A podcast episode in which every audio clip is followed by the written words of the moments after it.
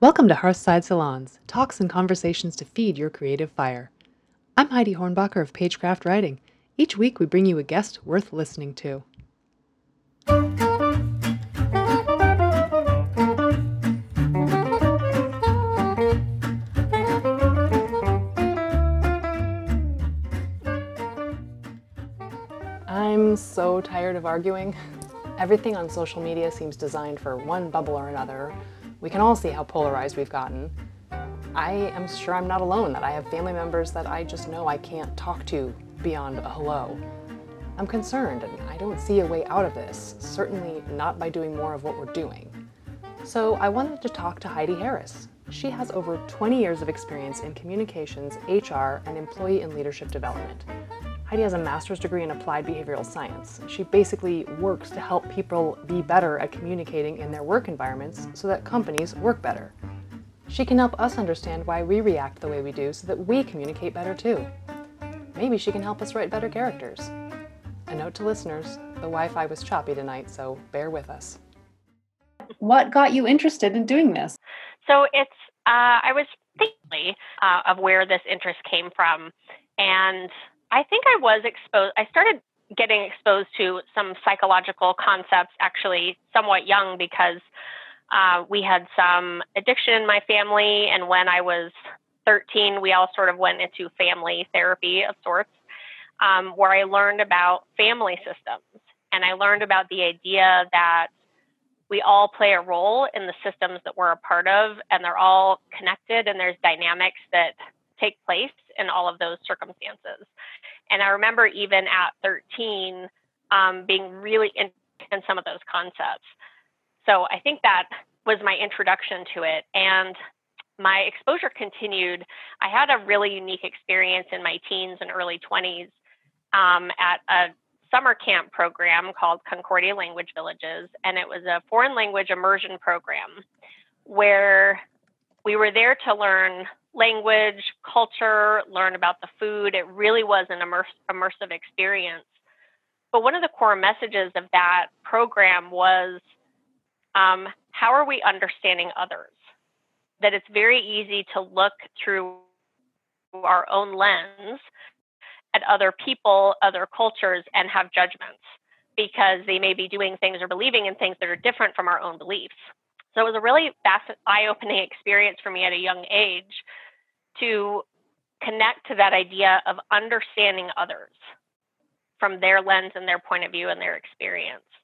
Um, one of the activities that we did every summer is we would reenact the French Revolution, and because I was at French camp. So uh, we would take a day and reflect on Bastille Day, which was the day that kicked off the whole French Revolution. And we would separate the kids into different class structures, smaller group royals. Um, we had a middle class that was slightly larger, and the bulk of the kids were in the lower class. Um, the lower class had stale bread for breakfast and smaller portions. And, you know, the upper class in the scenario got these robust, beautiful meals with fresh bread right out of the oven. And so we went through these activities throughout the day to illustrate what that experience might have been like. And it was really fascinating how even in a simulated exercise, people got fired up.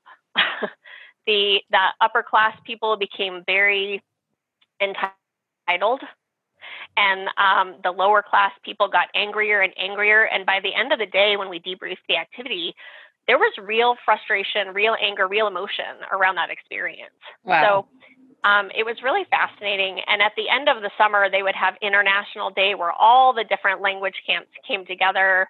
We would learn about each other's food, culture, um, learn dances, songs, do art um, together. And then we'd all come together and do a dance and a song at the end of the day that we had all learned, with that message of we are all different and we can also come together with that mm.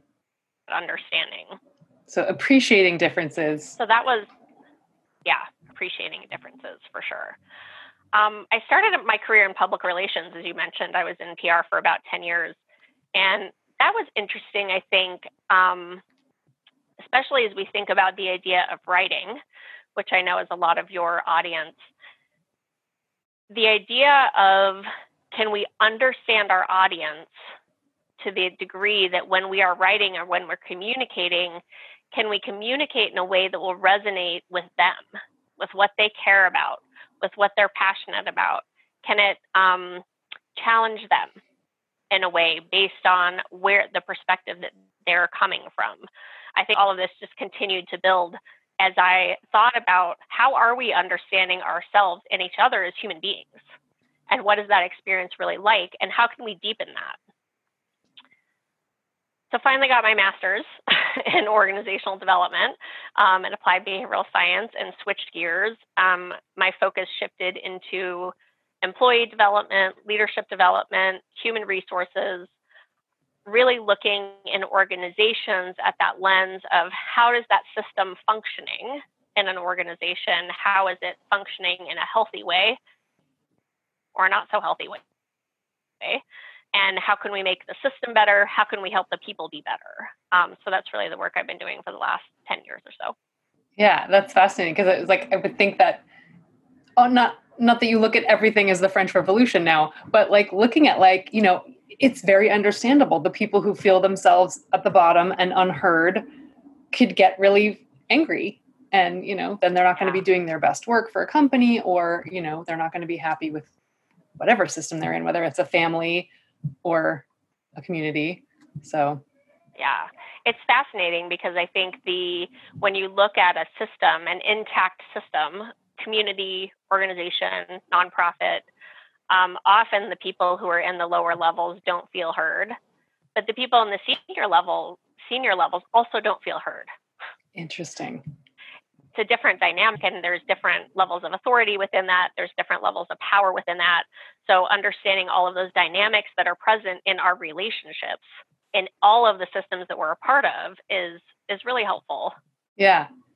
Why? I'm curious about like, why would the people at the upper levels not feel heard?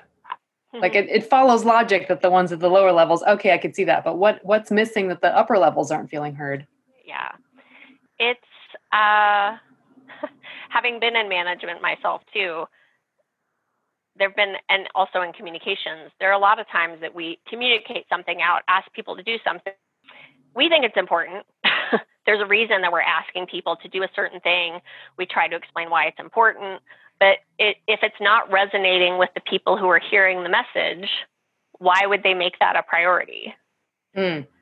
So, so it's there's about effective communication. I think it's about effective communication, but I think there's, it comes back to your original point around how are we also connecting as human beings, and how are we hearing each other? Because if, if I'm a junior level employee in an organization and I don't believe that my cares of me, cares about the value I have to provide, maybe isn't seeing me and the impact that I'm trying to have in the organization, um, it's easy to build resentment. It's easy to feel unappreciated, undervalued, and therefore, why would I?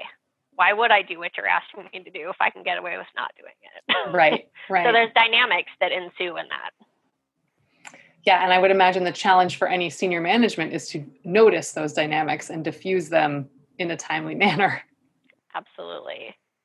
Yeah, I think communication can be a bit of a Band-Aid sometimes. Well, we sent an email out. Why is it not different? And there's so much more to us as human beings, and within systems, we're so complicated really as human beings. And so that idea of really getting to the root of what is behind the resistance, or what is behind the lack of engagement, mm. how do we understand that root issue that's actually creating behavior that's not helpful in the right. organization? So what are some of the things that you do to help that? Like, how do we, how do we get to the root? As you said, I've been thinking a lot and noticing a lot about just our society and the degree of polarization that seems to be present. I think especially in politics is where I first was noticing it. And suddenly I started, um, my my observation was, it seems to be more about winning and making the other side, whoever that is, look bad, or making them wrong, instead of thinking about, hey, we have different perspectives. Is there a way we can share those perspectives, hear each other out, understand where each other's coming from, and collaborate to find the best solution we can for whatever problem it is we're trying to solve. Mm-hmm. And I think that can happen in organizations sometimes too, where there's that dilemma of we're in different camps here. How do we bring those different camps together? How do we solve that gap that might exist? Yeah. And I, I would imagine, like, for me, I think if a lot of it is fear-based, where, like, you know, I have people who I don't disagree, who I don't agree with on various topics. And yet there's this sort of like, don't rock the boat thing happening. And I'm like, well, if I bring that up, I don't know that I'm going to be able to communicate powerfully, and they're will be upset, and then I'll be upset, and then it'll just evolve into an argument. So better not to bring it up. And yeah, that's like, like, I don't trust myself somehow, or I don't trust them to like hear me or listen, or like, I'm not gonna be able to control my own emotions if I really hear them or open the door for them. And like, it's kind of a weird mix of just like fear. Yeah, absolutely. I'm actually going to share something really quick because I think this could be an interesting perspective. So this is a, a model that I've used a lot in organizations. Um, I don't know if anyone else is familiar with Patrick Lencioni, but he is a well-known leadership organizational um, expert who's written a lot of books. Five Dysfunctions of a Team is one of his most well-known. And this is the model that he created to look at what is required in order for a leadership team to be effective. And I think this applies universally in a lot of ways, even in one-on-one communication. um, if there isn't trust, then it's very difficult to engage in productive or healthy conflict. So building trust is part of it. And I think to your point, we struggle sometimes as people to have productive conflict. And if we don't trust ourselves and our ability to be able to, to share our perspective without blame or judgment on the other person, but just own, this is my experience, and this is where I'm coming from, and now I would like to hear where you're coming from, and I want to be open to hearing and listening to it and really trying to understand it, even if I disagree, that kind of engagement is hard for a lot of people. Very hard. And if, yeah. And if there isn't trust, it's very difficult to get to that next level of healthy conflict. You have to have trust. Yeah. I'm just thinking of in my own life of examples of times I thought, well, if I just share what I'm thinking and that'll be good. And then it like, it doesn't go that way. Like it very quickly yeah. just brings up the upset instead of actually listening happening. And it's really frustrating. Uh, this is a lot about that because I struggle with these things too. You know, I'm always trying to practice how am I showing up, especially in emotional circumstances or discussions. Mm. Uh, my husband might say sometimes better, better sometimes than others. Uh, but I would say that what I'm learning and starting to believe is when we are in a conversation with someone else and there are differing opinions and we really want to be seen and heard and acknowledged in that moment, it's often when we most need to listen, mm. which is really hard to do when we are committed to our perspective and I'm right. And my truth is the truth with a capital T, and you need to hear it. That is when we most need to take a breath and ask the other person about their experience. Because I think what's interesting about one of the commonalities for us as human beings is we want to be seen and heard. We want to be acknowledged. We want to feel like people understand us and where we're coming from, even if they don't agree. But if you have two people trying to have a conversation and both of them want to be seen and heard, what happens in that situation? Yeah, it's a lot of one-upsmanship, I would imagine. Yeah. I was thinking about that analogy of a tennis match. You know, mm. if I want to be seen and heard, I'm going to serve the ball, and then you're going to ignore my ball and serve your own ball. And we're just going to go back and forth. And in order to stop that game, somebody has to stop and choose to listen yes. and hear the other side and be open to it. That does not mean you have to agree. Um, I've had a lot of conversations with leaders, um, acknowledgement and agreement are not the same thing. Mm. But is there a way in which you can acknowledge someone else's experience and their perspective and really empathize and understand with where they're coming from and what what is it really like to be them and their experience, and still hold on to the fact that I still think you're full of B S? That's the key, I think, because when, as you're saying that, like what comes up for me is like, oh my God, they're going to think I agree with them. And that's going to undermine my position and my belief in that conversation. So I'm like, oh no, but just saying like, what's it like for you? And then what, I understand that's how you feel. And I, I have a different understanding, or like, what do you say? What, what's the next piece? Um, I think that the, there are different ways I think you can communicate that and say that. But I think one of the most effective tools I find when I'm wanting to be defensive and wanting to react emotionally to what someone else is saying is to reflect back what I'm hearing in my own words and be able to say to someone, wow, this is what I'm hearing from you. I'm hearing that you're feeling this way because this is your experience and this is what you think about that and this is how you feel about that and what you're struggling with. I can see where you're coming from. I can see why you feel that way and why you're struggling. And, you know, I'm having a bit of a different experience and I'm happy to share where I'm coming from if you're interested in that.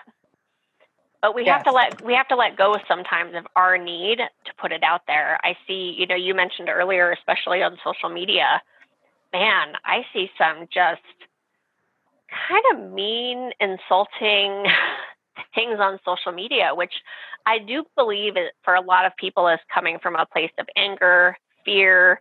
People are processing a lot right now that they're not quite sure what to deal with. We're dealing with a time that most of us, our brains are sending us emotions because it, they're, we're, our brains are constantly processing what's happening around us because they're trying to make sense of what's what's happening in the world. Our brains are trying to help us make meaning out of what we're experiencing. I, I think many of us, our brains are short-circuiting a little bit because they're not quite sure how to make meaning of what's happening mm-hmm. right now. So all we're left with is our emotional reaction. Yes. And if we're acting out of our emotions, that's different than being able to say, wow, I'm in tune with my experience, how I'm feeling, what I'm thinking about, what I'm wanting or needing in the situation. And I'm going to own that experience and be open to what your experience might be like, because it could be similar and it could be different. Yeah. And can we just have that conversation? Yeah. It's, I mean, I, as you know, I've done a bunch of my, you know, training of uh, communication trainings and stuff. And like, that's one of the, one of the principles that I've, that I know intellectually is, Uh, you can either be right or you can have love, which is something I saw reflected in, in your most recent essay. And I was like, oh yeah, I, that's right. I know that. And I'm still posting things that are like, those people are idiots. We're the ones that are right. And it's just like, whoo, it's really a challenge to let go of knowing, you know, of, of that need to be right. And just like yeah. associate oneself with the, the correct tribe or the people on the right side of history, or, you know, even right. the person on the right side of an issue in a relationship, personal relationship. So right. it's like being willing to take a breath and put down that armor for a second is sort of terrifying, I think, especially right now when it's like, but don't we need to be armored against this invisible foe that might kill us all right now? So it's, I think it feels especially challenging. Yeah. yeah. I think we want to be right in some ways because that's valid. It it gives us more concreteness mm-hmm. when we're living in a time where we're we've we have a loss of control. Like there's there's a lot we can't control right now. There's a lot in life we can't control in general, and yeah. yet many of us are still always trying to figure out how to control what's happening around us. And it's right. sort of a myth that we can actually do that, but it makes us feel better.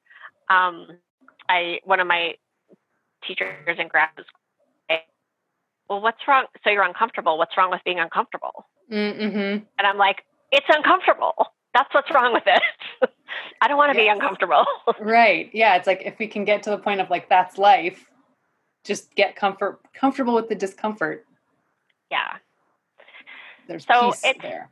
we're in a really uh, unusual time. And I think it's so normal that people are more are fearful and are more reactive and are lashing out a little bit. Um, and it's in those times that it's most important for us to be able to look at ourselves and understand what is going on for me and what do I need to do to manage whatever's happening for me so that I can show up in the world and show up in relationships the way I want to. It's about choice, really, because if we're not aware of what's happening for ourselves, it's more likely that we are acting out of our emotions and we're reacting and we're responding in ways that are not aware of the broader impact we might be having on others.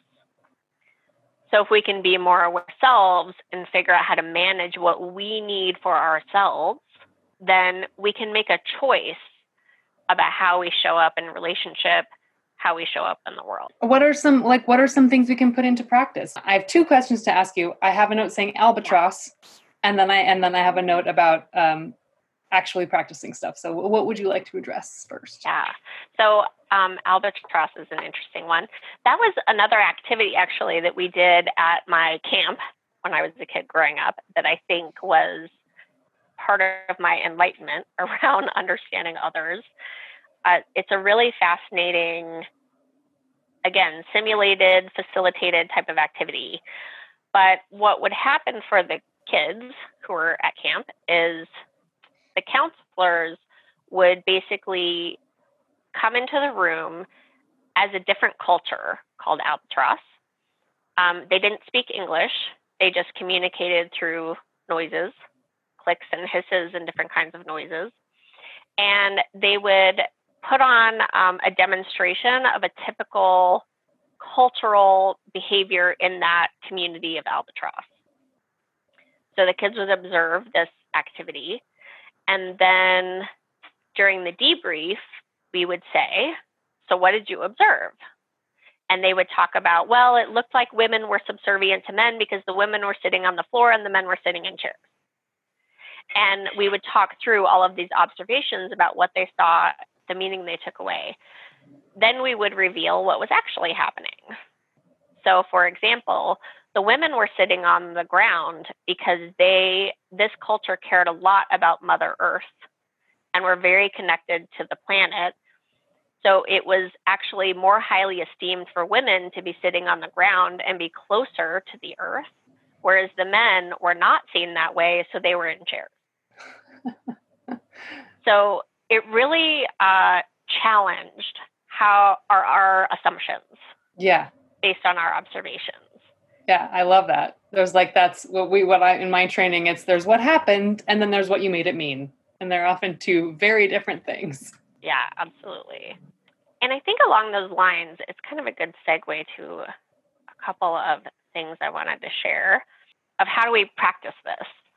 And I do like to refer to these concepts as, as practice. Um, it's not like you suddenly become emotionally intelligent and you get a certificate and you're done. That's not really how it works. Damn it. I know. So frustrating. I just really wanted to check that box off. It takes practice. I mean, I've been studying and practicing these concepts and skills for over ten years now. And when I am under stress and under more extreme stress, I get worse at practicing some mm-hmm. of these skills. Mm-hmm. So um, it just takes intention. It takes intention and it takes being mindful of how we're showing up. So I wanted to talk about this concept because I think it helps people understand the neurological process, the brain process that we're going through when emotional or emotional triggers. So this is called the ladder of inference. It was created by an organizational expert called Chris, his name's Chris Ardris.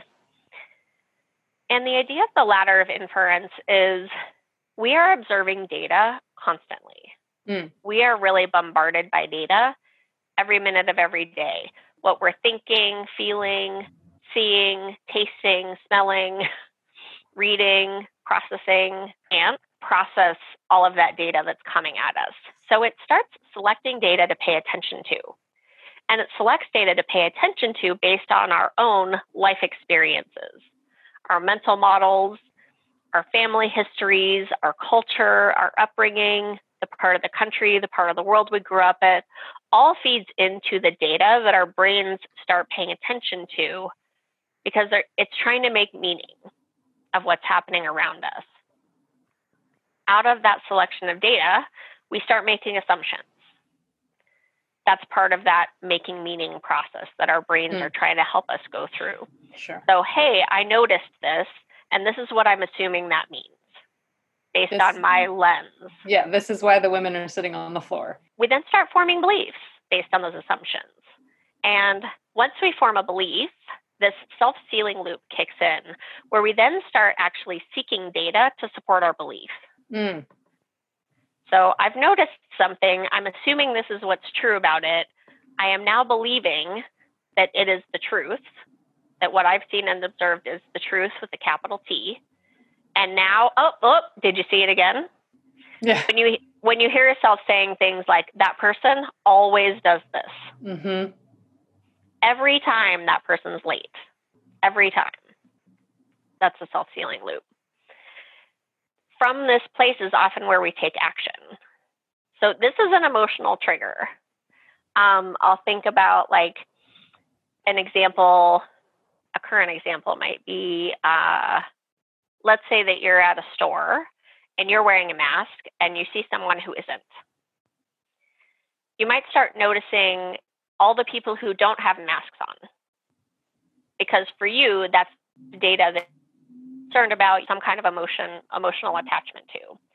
So you start assuming that these people um, either don't understand why they should be wearing a mask or are stupid because they're not wearing masks, let's just say. You're making assumptions. They don't care about other people. They're not trying to protect people. They don't care about the broader community that we live in. And maybe you start forming a, be- a belief. They are such awful people. And then the next time you see a ma- someone without a mask, you're like, aha, you again, selfish person, so selfish. Um, I'm sure a lot of people have this. We have these internal processes happening all the time.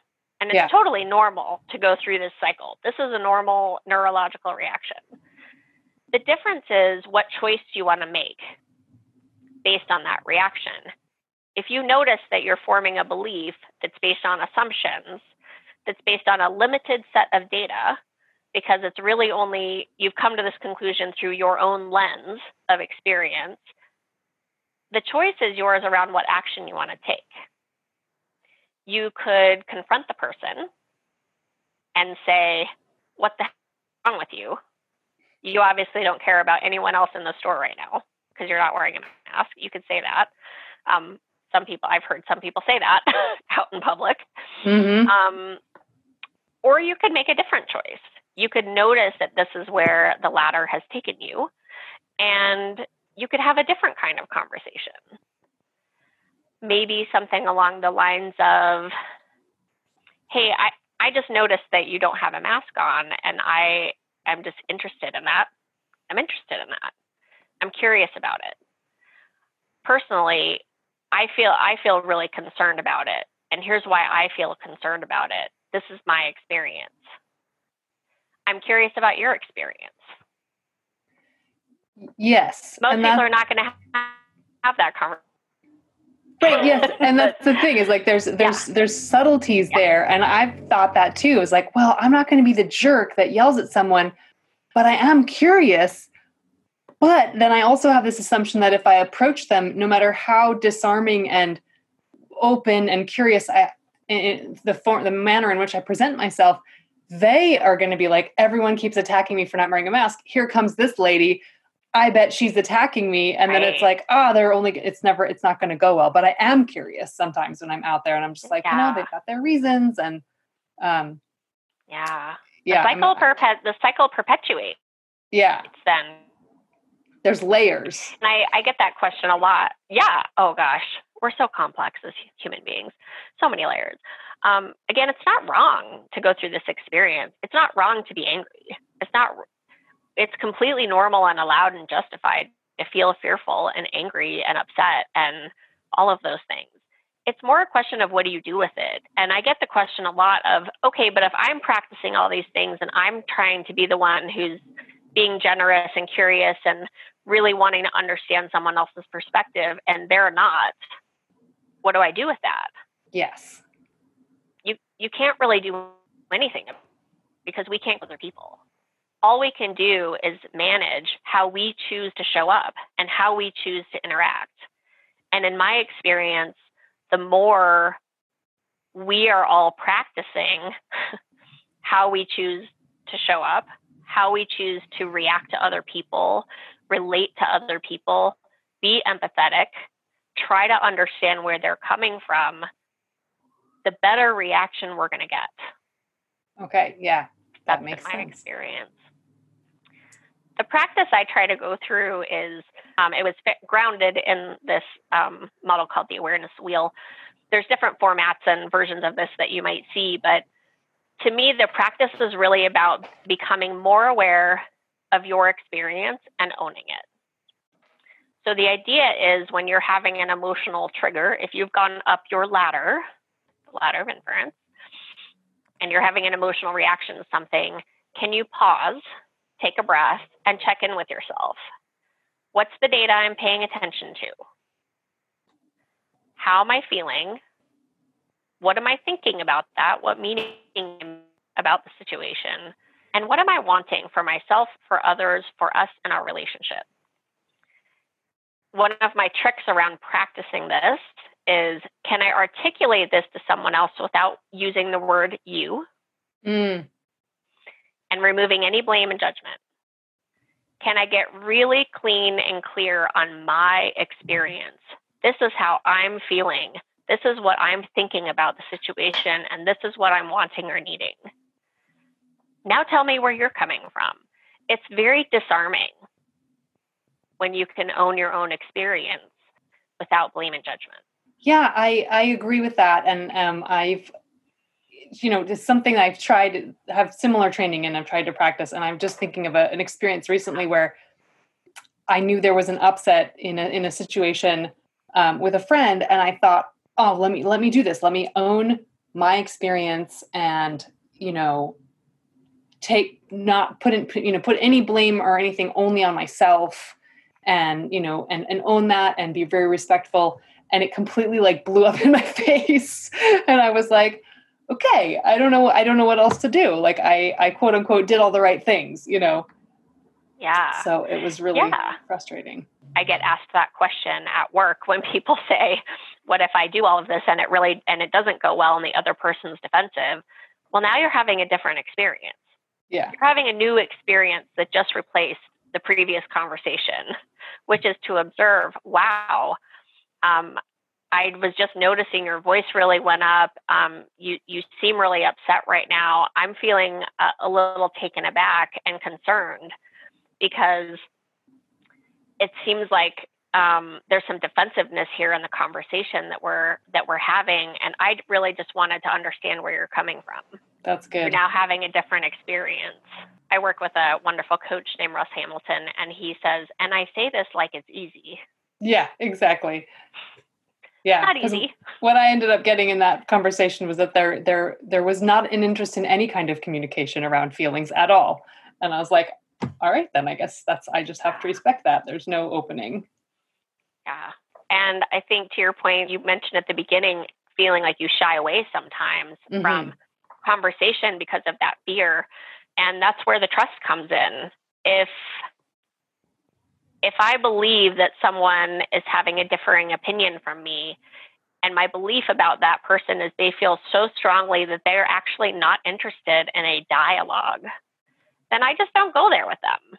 Yeah. Yeah. Like I, and I, and it's kind of sad because like that person in particular, I'm now like, well, I'm not going to try that again because yeah, it's just going to go, It, they're they're not open to hearing about it, and that's and and it and and my hope was like, oh, this is going to help our relationship, like get to a better, deeper, connect, more connected place. And now I'm like, no, I guess never. I guess we'll never right. be better friends, you know. And it's just kind of sad. Right. Yeah, so. yeah. We uh, we have to accept people for who they are. Ugh, um, it's so hard because as a writer, it's like we want to, we control everything about how, who these people are. And it's like, wait, I can't do that in real life. Damn it. I want, I want you to be better. Yeah. I want you to be better. It's, and part of what's driven me and my mission around this work is, um, when I was still trying to figure out years ago what I wanted to be when I grew up, sometimes I still question that. Um, the thought that came to me is I want to help people. And then I expanded on that and thought, you know, I want to help people be better. I want them to be the best. And I thought, no, I want them to be the best versions of themselves that they can be. I want to meet them where they are and help them understand what their gifts are and what their strengths are and what their challenges are and how can they figure out their path to be the best version of themselves that they can be. Not the version I want them to be, mm. but the, ver- the version they can be. Well, that makes a lot of sense to me because that's what I do with the writers I work with. And it's, in fact, one of my writers just said that, that that's what she loves about me is that I meet them, I meet writers where they are. And I'm just like, Love I never that. thought about it that way. But yeah, it's like, I, I can't make you be a certain kind of writer, but I can help you be the best kind of writer you can be. Yeah. So what, what do you, do you uh, recommend we try? Do you have some exercises for us? This really is the um, the practice that I find most helpful and most difficult and most helpful to get better at is this idea of can I own my experience? So I was going to give the group an activity okay. to practice this. So if you all think for a minute about something recent that you are struggling with or that really just frustrating, you're upset about it. Um, every time it comes up, you just feel that emotional reaction. That's mm. really like our blood pressure going up, our heart rate going up. We feel that physiological, emotional response to a situation. So everybody just take a moment and think about one. Probably not too hard to come up yep. with. And today's got it. heightened, heightened stress and emotion that we're living in. It's like, here's um, a bouquet of issues. Which one do I pick? Right, okay. Which one do you pick? Keep, don't, don't make one too hard. Okay. Um, pick a simple one. And just take a minute and write down the first thing that comes to mind for you. How are you feeling about that situation? What are you thinking about it?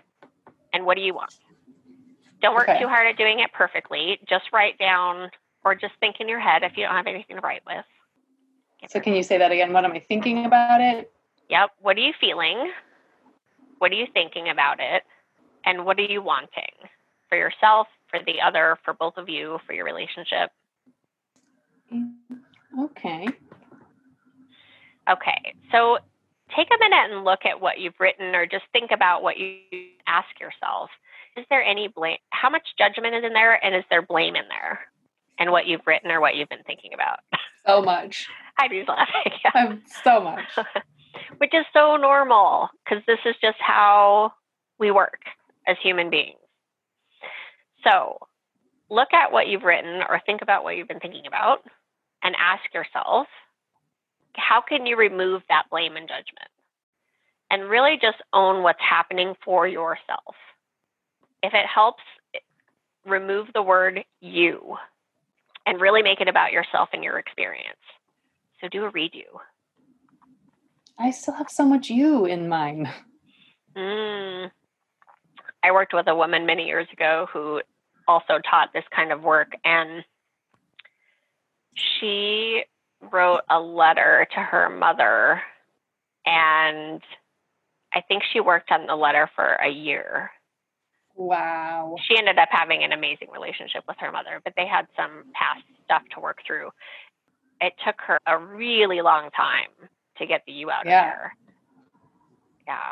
That's the well, practice. I it's mean, like- it's Yeah, because in, in mine, like I'll I'll just share. Um, I have a friend who's who's um, dating somebody that I um, don't think is that great for her, and I, you know, initially, like what I wrote initially was that I'm like confused, like how could you be with someone that treats you that way, and like you know I I want you to pick a better guy, like that's what I was wanting, and um, you know all that kind of stuff. And then when I did the redo, it's like well. I'm feeling confused. Like, why but then again, it goes back to the you, why you would want to be with someone like that. And then um, what was underneath it is that I'm worried she'll be hurt. So it's mm. still, I'm still saying you, but it's like, I'm worried she'll be hurt, and I'm worried she will be um, like, like I won't be able to reach her or help her or relate to her in some way. Yeah. Like, because I just, I don't understand her experience. And so there's a, yeah. like, you can see there's a lot of you still in there, but it's at least not, right. it's not a judgmental you. It's like, I don't, I don't want to lose you. Yeah. And I think to that point, sometimes you can't get a hundred percent out of there, because if it really is expressing something regarding someone else, I think the, but it's getting clean on it, because I think, you know, your first draft may not have gone over as well. Right. But if you can really? get to that deep down, right, if you can get to that deep down concern of, I really care about you and I just don't want you to get hurt. But, and the piece, I think once we've gone through our own experience of understanding that for ourselves and then being able to articulate that for someone else, the next question is, help me understand your experience. Mm-hmm. I try to say, hey, I could be wrong. This is just where I'm coming from. This is my experience. This is what I'm feeling, I'm thinking. This is what I'm wanting out of the situation. Help me understand where you're coming from. Help me understand what I'm missing. I like that. It's, you know, in terms of like mapping it to, to character development or screenwriting, it's like, this is, you know, we understand why a character does a certain action, but then you look underneath it, like, but what's deeper underneath it? Why are they really doing it? And usually it's related to fear. It's, it's usually related to fear. And it's usually, yeah. you know, not the outward armor, but the underlying, like, well, I'm just really scared that you'll, that you'll leave me, or that you won't love me anymore, or that, like, so it all usually comes back to that kind of stuff. Yeah.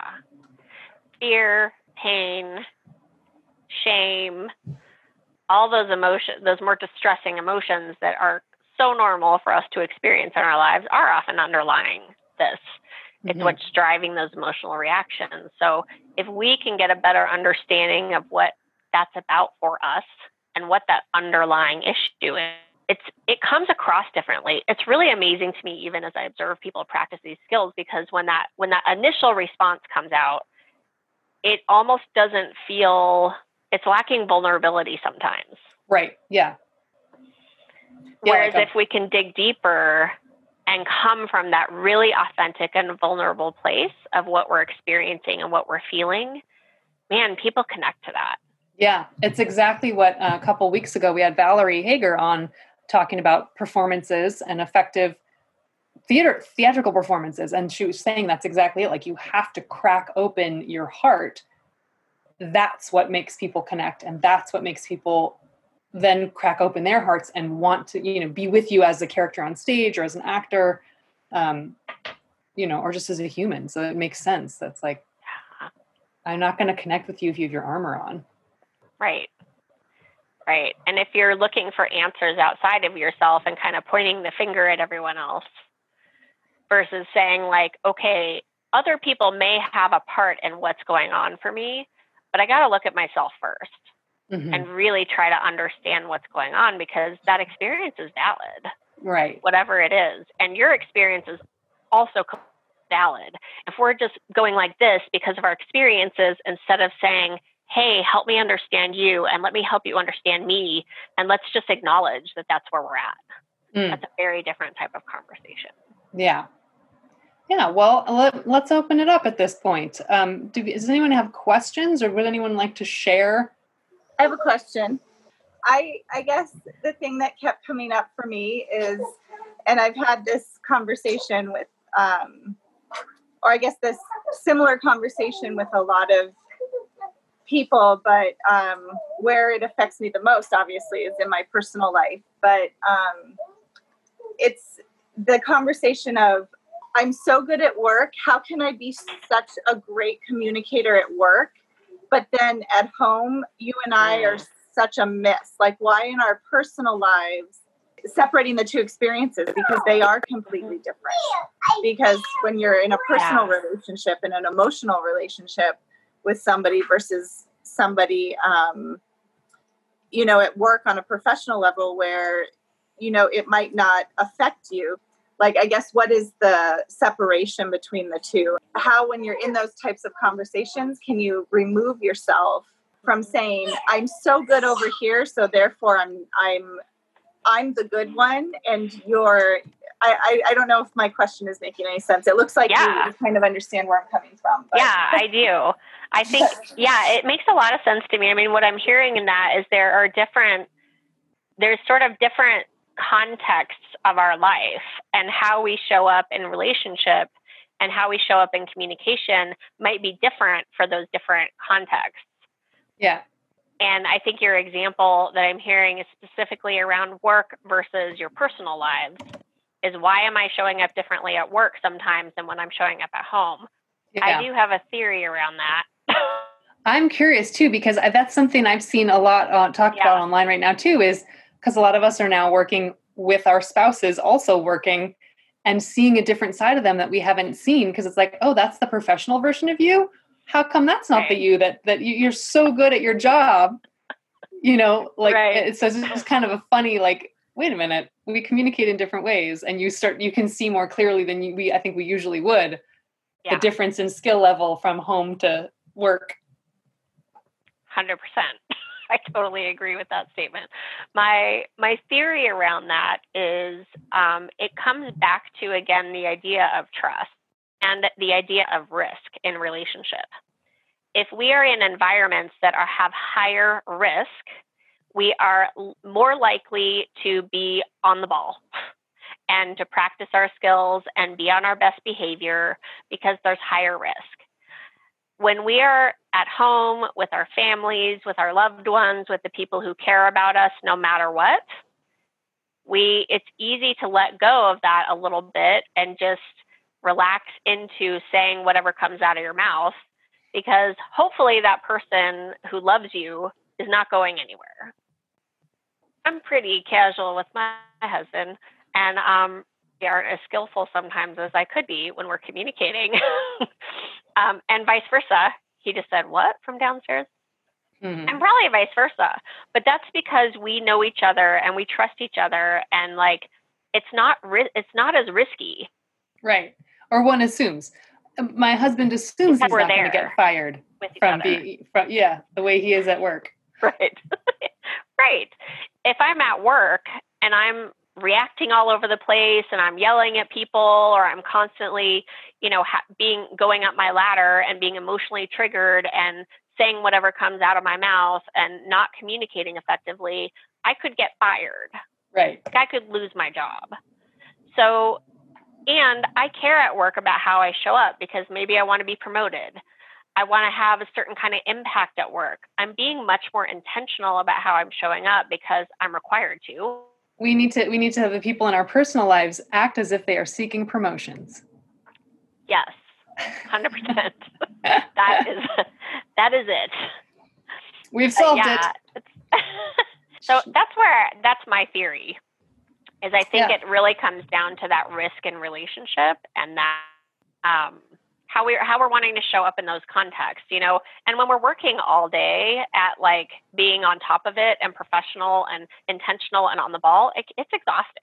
Yeah. So when we get home, we just kind of want to let it loose and just be like, hey, you love me. Whatever goes, goes, right? Yeah. We're cool. Everything's fine. Yeah. It's like, if I stub my toe, I'm going to yell and I'm going to swear and I'm going to expect that you help me do something about it. Whereas if I'm at work and I stub my toe, no one shall know. It's like the, I shall internalize that pain and I shall not react or scream in any way. Like, you know, because I don't want right. to be seen as the idiot that stubbed their toe. Or if you react it. a little bit, it's like, no, no, everything's fine. Everything's, everything's fine. fine. I have it under control. Okay. Everything's fine. As mom would have said, suck it up. Actually, Shannon, did, were you going to ask anything? I know you kind of piped in and I didn't know if you wanted to ask something. I was actually thinking that from the other way. So it was interesting how Ashley brought up the difference between what happens at home, how you show up at home, and how you show up at work. And I'm thinking the other way in terms of how do we allow some of that vulnerability and authenticity that we need in order to effectively communicate at work when we're conditioned to not be vulnerable at work. And we just mm. talked about stubbing our toe. And it reminds me, I've been a remote right. worker for years now.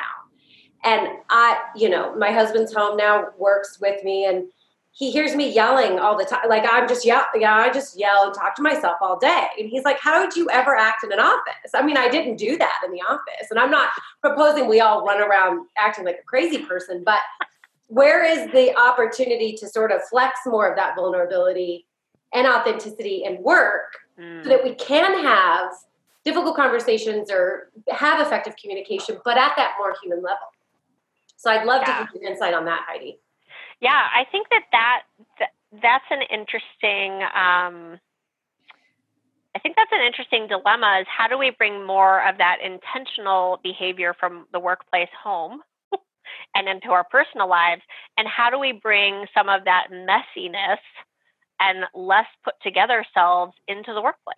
And it's, my personal experience with that is I've gotten a lot of feedback over the years that I'm very calm and cool and collected all the time. And I'm like, really? Because inside I'm throwing a tantrum and curled up in a ball.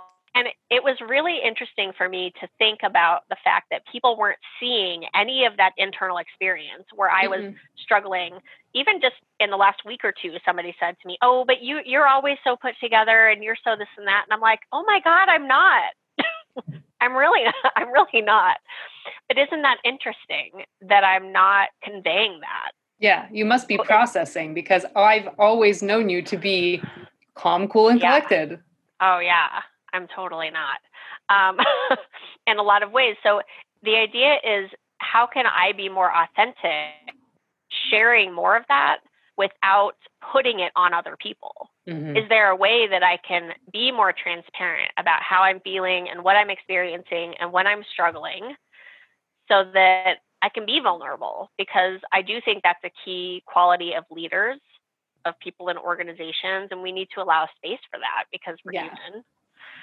Well, um, I think Shannon brings up a really interesting point, because like, I know I can think of at least one incident or, you know, instance in my life where I've tried in a professional setting to share more and it got used against me. So yep. it's like, okay, well, how, when do we, how do we judge when it's safe to be more authentic and to, and to share yeah. feelings in a way that is accepted by management? My answer is, well, you just become management. I